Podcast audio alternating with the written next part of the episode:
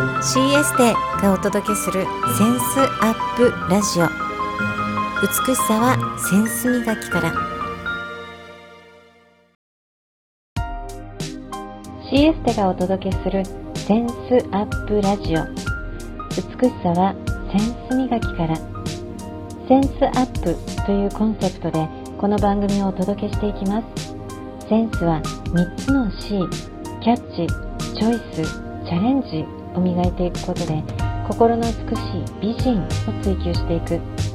センス磨きをしていくことで一人一人の可能性が最大限発揮されるというビジョンを持って各フィールドのプロをお招きしながら豊かなライフスタイルを送っていきたいというあなたと一緒にこの番組を作っていきたいと思っています。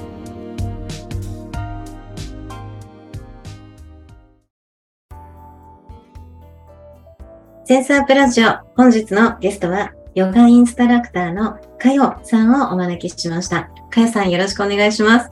よろしくお願いします。はい、かよさん、毎回ゲストの方にセンスのネーミングをプレゼントしています。今回かよさんには凛と地球に生きるセンスというセンスのネーミングを持ってインタビューを進めていきます。早速かよさんから、ヨガのインストラクターとしてどのような活動をされているかお聞きしていきます。はい、まずは提供の方法としてはどのような形で提供されていますか？はい、ヨガのクラスの提供方法としては、対面、我が家とあとヨガスタジオ、そしてアメリカ大使館での対面授業、そしてあとはオンラインでもクラスを行っております。そうするとほぼ対面でのレッスンがほとんどということですね。そうですね。アメリカ大使館でもされているんですね。はい。なるほど。アメリカの大使館は現地の方ですか？それとも日本の方なんですか？アメリカ大使館ははい、基本的にアメリカ人スタッフと、はい、あとはヨルダン人の方、はい、ナショナルスタッフと呼んでいるんですけれども、ヨルダン人が、います。なるほど。インターナショナルなレッスンになりますね。はい、提供の対象年齢はおいくつの方が多いですか？結構広いです。30歳ぐらいから、はい、上の方は正確な年は聞いたことがないんですが、お孫さんの年とかから推測するとおそらく80歳ぐらいかなの方もいらっしゃいます。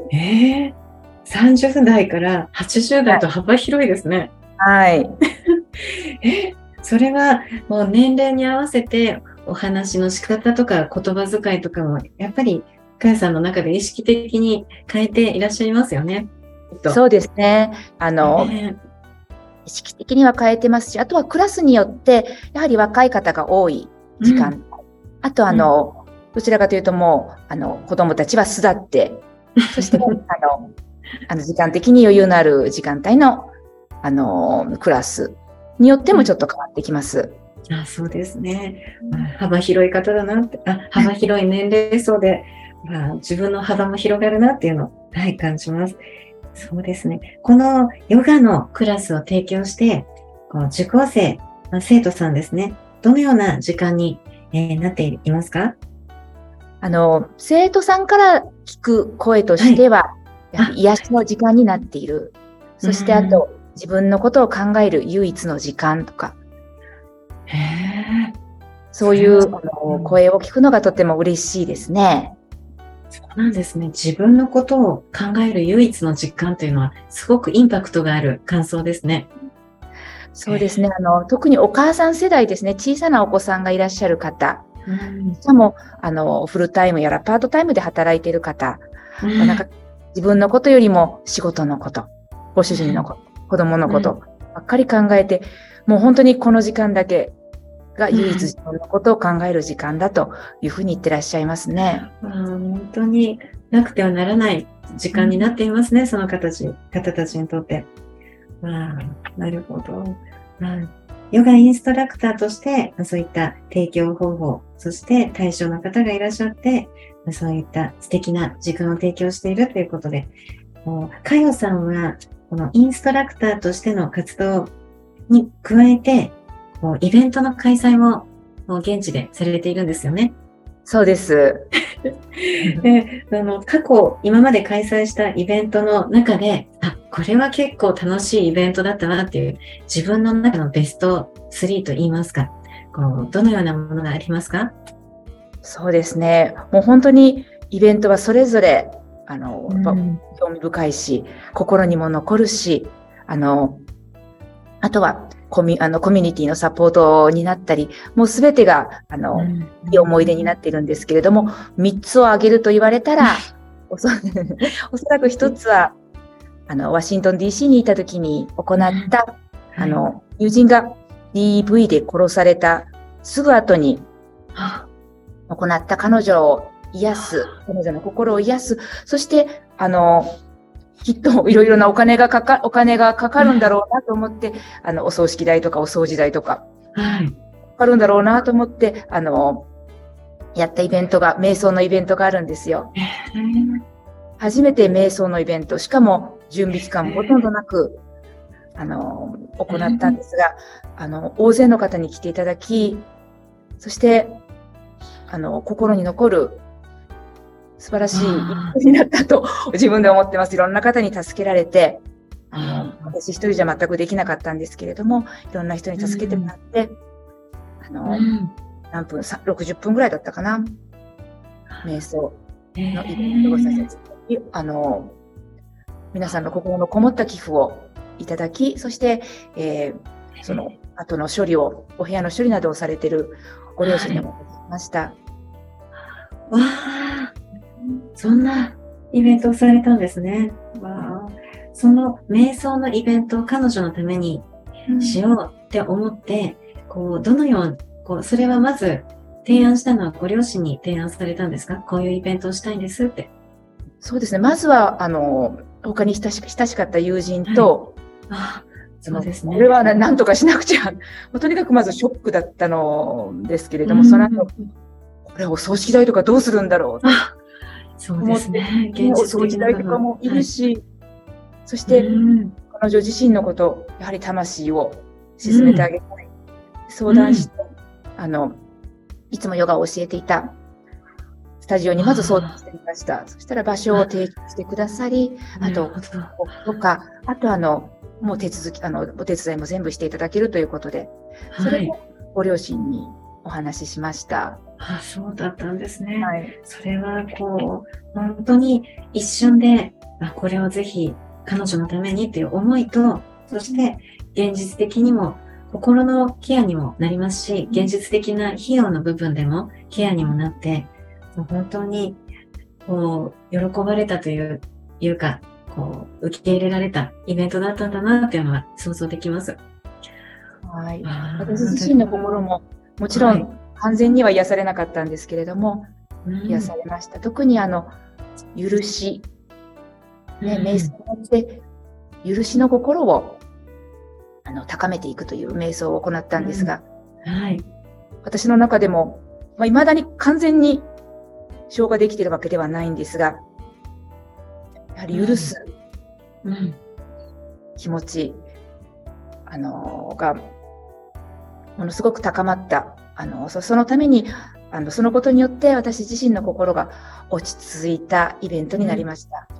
そうですね。結果的にかよさん自身にとっても、心の許しの時間になりましたね。なったんですね。他のイベントについても聞かせてください。印象的なイベントですね。あともう一つはそのずっと前、アンマンには2度赴任したんですけれども、以前に赴任しているときに、他のインストラクターと一緒に砂漠でリトリートしたのはやはり今でも忘れられない思い出です。それはもう一生の思い出ですね。砂漠で。ね、特に朝、日が昇るときに何の音もしない砂漠で、それも瞑想だったんです。そういえば瞑想をその時にリードさせていただいたんですが、あの時のことは忘れられません。何の音も聞こえないところに日が昇っていくんですよ。みんなで座って、瞑想をした時のあの瞬間のことは忘れられないですね。忘れられないですね。もう、パッと一瞬で思い出せる景色ですね。他にも、教えてください。一つはですね、どうしましょうかね。いろいろあったんですけれども、そうですね、もう一つものすごく印象に残ったのはアートギャラリー、これは去年の12月ですね、アートギャラリーの中で、このアートの展示をしてある部屋の中でチャリティーのイベントをフルート奏者の友人と一緒に行いました。絵に囲まれる、私はものすごく絵を描くのが好きなんですが、見るのも好きですが、素晴らしい絵画に囲まれた空間の中で、ヨガを行うと、ものすごいエネルギーを感じますし、そして最後のリラクゼーションの時間は、私の大好きなフルート奏者の方が癒しの音楽を奏でてくださり、その中でみんなで癒されました。わあ、もうそれも贅沢な、なんとも言えない時間ですね。はい、何回か行ったんですけれども、収益金はすべてガザキャンプというですね、みんな人が集められているキャンプの特に女性支援のために使っていただきました。わあ、それはもう生かされたお金の使い方なんだなって、お金の流れを作られたんだなっていう感じを受けます。はい。ベスト3ということで、厳選してっていう言葉が強く響きましたので、はい、選んでいただいてありがとうございます。そうですね。この過去のイベントっていうところで、一つだけこう感じたところが、やってみたいなっていう思いと、その時に共感してくれる仲間がいて、このイベント一つ一つって成り立ったっていうことですか、かやさんにとって。そうですね、その通りです。あとは他の方からやはりアイデアをいただいて、それを膨らませてイベントしたこともありますし、そうですね、でも共感してくれる人々がいて、そして一緒に主催してくれる、一緒に開催を手伝ってくれる方なしでは、私はやってないですね、一人では。そうですね。いや、改めて思うのが、かやさん自身が発起人というかアイデアを持って、でそれに対してこう提案をして、一緒にやりましょうって言って声をかけられた人が、かやさんの魅力もあって、ぜひやっていきましょうっていう流れで一つ一つのイベントが実現したんだなっていうのを感じます。素敵ですね。一緒にやる過程はすごく素敵です。大変なことも多いですが、やはり一緒にやる、1+1 が3になったり無理だったりするんだなと感じながら、イベントさせていただきます。そうですね。わあ、もっと聞きたいなって思うところで、これからのことをお聞きします。これから開催したいって考えているイメージ、こんなイベントをやってみたいっていうイメージを聞かせてください。はい、これは去年ぐらいから、もう以前だったら絶対無理と思って、ずっと近寄らなかったこの分野にはと思うけれども、遺跡の中でヨガのクラスが行えたらな、ヨガのクラスだけでなく、何かイベントができたら素晴らしいだろうなというのを今本当に考えてます。わ、それは今考えているレベルだけでしょうか。それともこうちょっとずつ共感者とかこう施設にアプローチしたりとか、どれくらいのレベルなんですか？共感者、そうですね。まず観光局のですね、許可が必要になってますので、勝手にやるわけにはいかないかと思うんですよ。そうですね。やってもきっと誰にも言われないかもしれないんですけれども、トラブルになるかもしれないので、まず観光局の許可を取るのが先決なんですが、やはりそういう知ってる方、そうですね。一緒に何か所かはちょっと訪問してみました。どうでしたか？どうでしょうかね。これから話が進めばいいんですけれどもね。わあ、そうですね。ピンポイントでこの人に話を通すと通りやすいとか、きっとありそうですよね。模索しながらですね。できれば成功法でやりたいなと思っています。遺跡の中でのそのイベント開催、楽しみですね。はい。わあ、ありがとうございます。かやさんが現在アンマンに在住されているということで、かやさん自身が感じるアンマンの魅力について、こちらも3つで教えてください。はい、アンマンというのはですね、中東の中東にある一つの国なんですけれども、周りをもいろいろな国に囲まれています。エジプト、イスラエル、サウジアラビア、シリア、イラク。すごい。抜けてたら名前聞いてるだけでも素晴らしい歴史と、あと自然に囲まれたところなんですけれども、このアンマンの魅力3つで挙げるとしたら、まず人の温かさ、ホスピタリティ、はい、ものすごく受け入れてくれます。優しく本当に感じます。はい、そうですね。涙したこともあります。温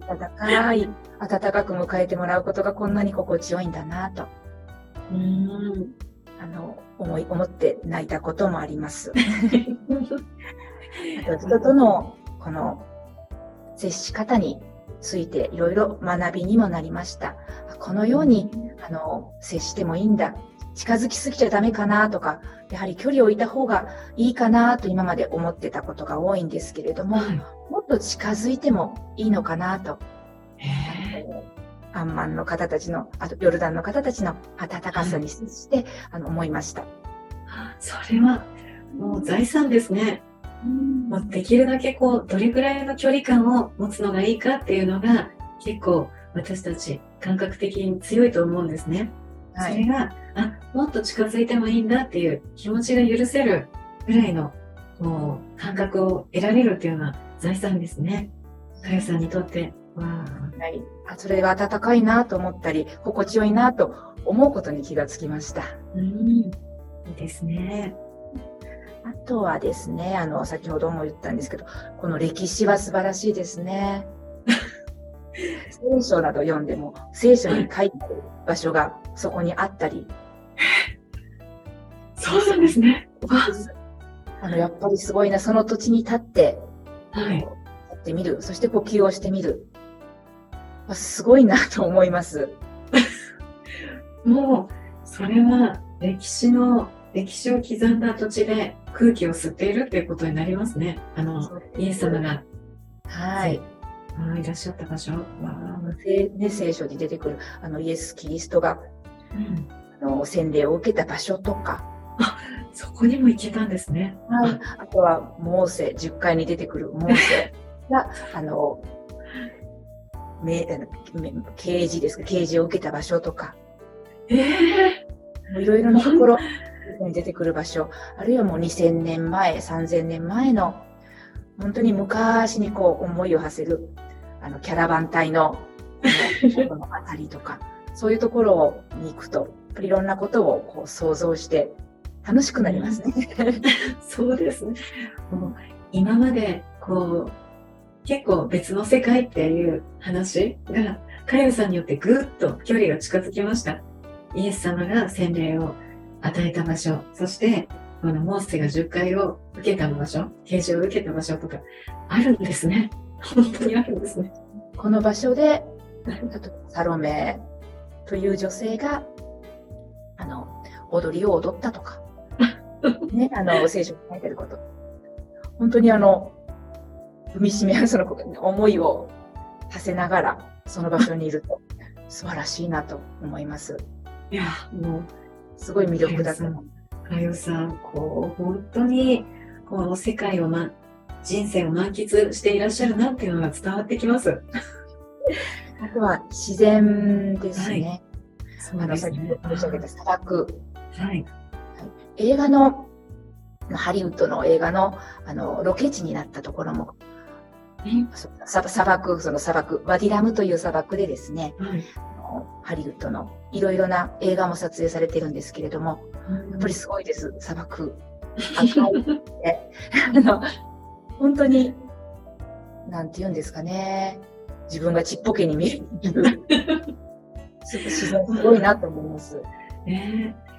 よく海に接すると自分のちっぽけさを感じるってありますけれども、砂漠も同じ感覚を得るんですね、多いとしてはやはりどうでしょう、海も脅威でもありますよね、何かがあった、やはり怖い場所、砂漠も怖いです、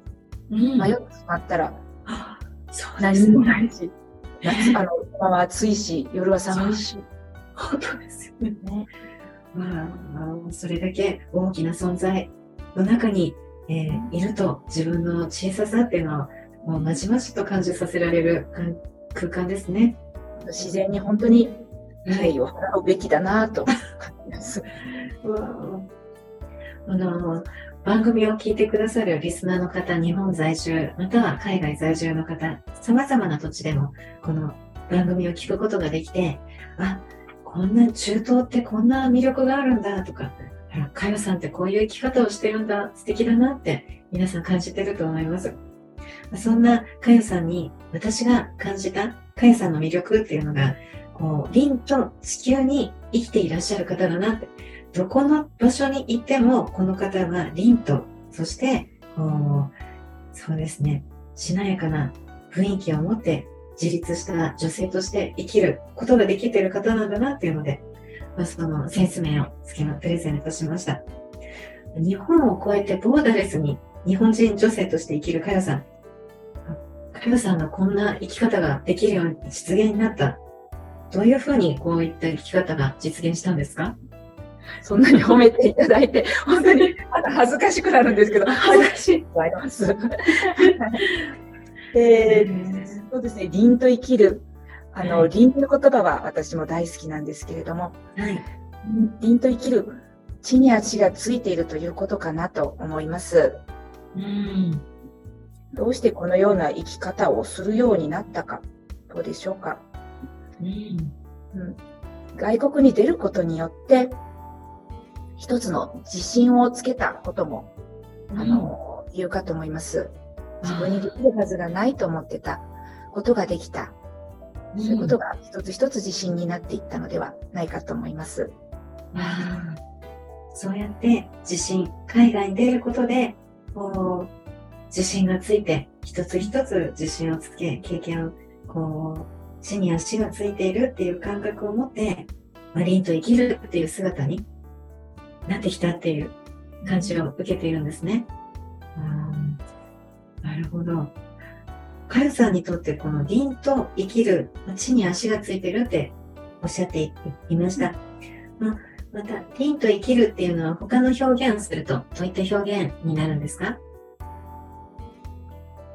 自分が自分である、自分らしくいられる。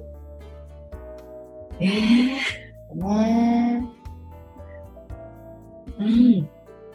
分が自分らしくいられる。どういう感じですか？自分が自分らしくいられる。かよさんにとって。そうですね。他の人を、レベル付けされた人生を歩んでない。例えば、日本を出た時に一つの、日本を出た理由は、やはり自分はレベル付け、自分でレベル付けして、それを生きてるなというのがあったんですね。私は当時20代。20代後半女性、そういう人生を歩んでいるなと。で、きっと30代になったら30代女性、既婚だったり独身だったりするかと思うんですけど、そういう人生を送るんだろうなと思ったんですね。そうでなく、年齢にこだわらず、あとでジェンダーにもこだわらず、私らしく、他のそのレベル付けされた人物像を生きるんじゃなくて、自分で生きたいなと思いましたね。すごく哲学的で。そうですね。哲学的は、これこそ、かよさんだからこそ出てくる言葉であり、こう私はこう考える、こう生きたいなっていうところに通じてきますね。レベル付けをするのでなく、年齢にとらわれず、こだわらず、ジェンダーを超えて、自分らしく生きていきたいっていう願いも感じ取ることができます。こういう、日本を離れたところで、ヨガインストラクター、または現地の人たちとの心の交流を通して、イベントを開催したり、喜ばれるものを提供しているかよさんが、地球に生きているっていう感覚が日本に住んでいる人よりもこう感じる環境の中にいるんじゃないかなって思います。そういう中で、かよさんがこの地球が、世界がこういう風になっていったらいいなって描かれているところ聞きたいです。そうですね。先ほど言ったレベル付けのない自分らしくいられる、そして差別のない、そして言葉の暴力、そして身体的な暴力のない平和な世界、そういう地球になったらいいなと思います。わあ、そうですよね。レベル付けのない、言葉の暴力のない、身体的な暴力のない平和な地球になってほしいという。そうですね。そういう世界のためにかよさん自身がヨガインストラクターとして活動し続けてるっていう理由にもつながってくるんですか？つながってきますね。はい。ヨガを通して、もし皆さんが心の平和を見つけてくれたらいいなということもあるし、多くの方が、例えばヨガじゃなくてもいいんですけれども、何か自分の好きなこと、それはレベル付けされてないことですね。自分が好きなことをすることができれば、きっと、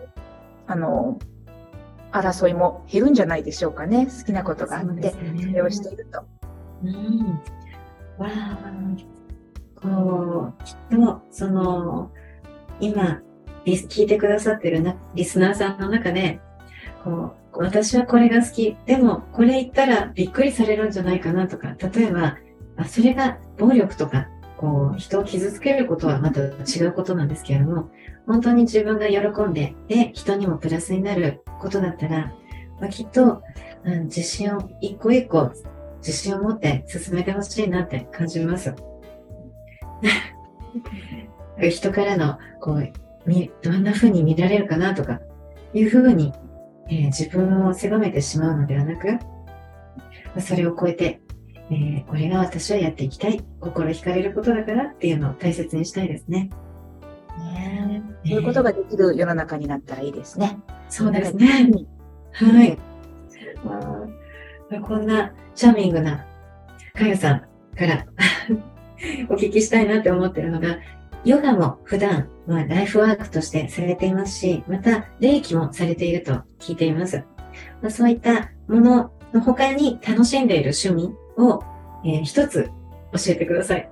そうですね、旅行ですね。そうですよね、もう伝わってきますよね。非日常に身を置くですね。旅行に行くときはちなみに事前にプランニングして行くタイプ、行かれるんですか？そうですね。家族を連れて行くときは、綿密に、そうですね、予約して、そして、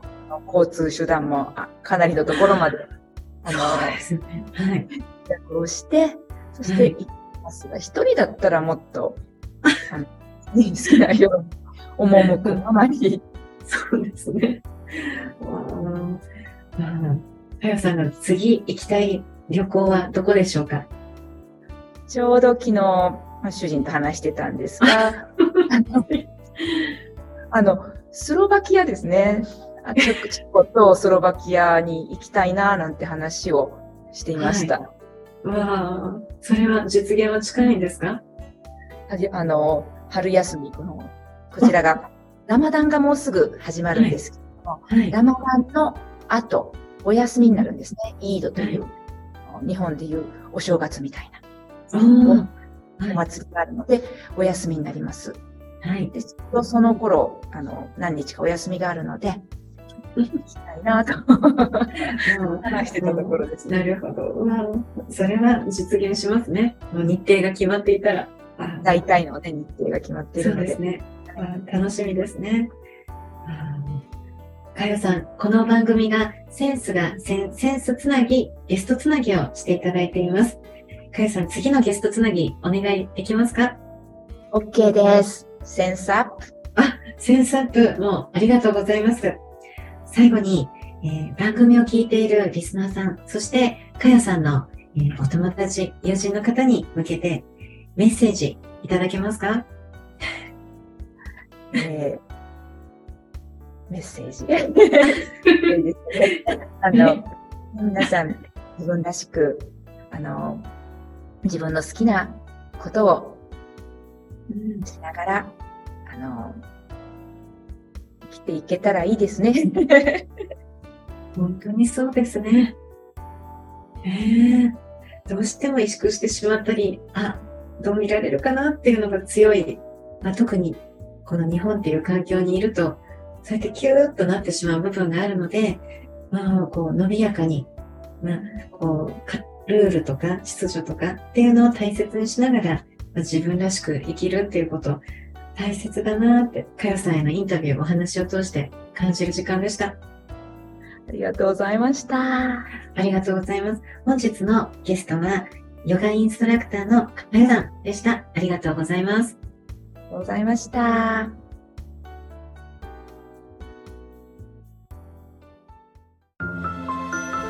CS でがお届けするセンスアップラジオ。美しさはセンス磨きから。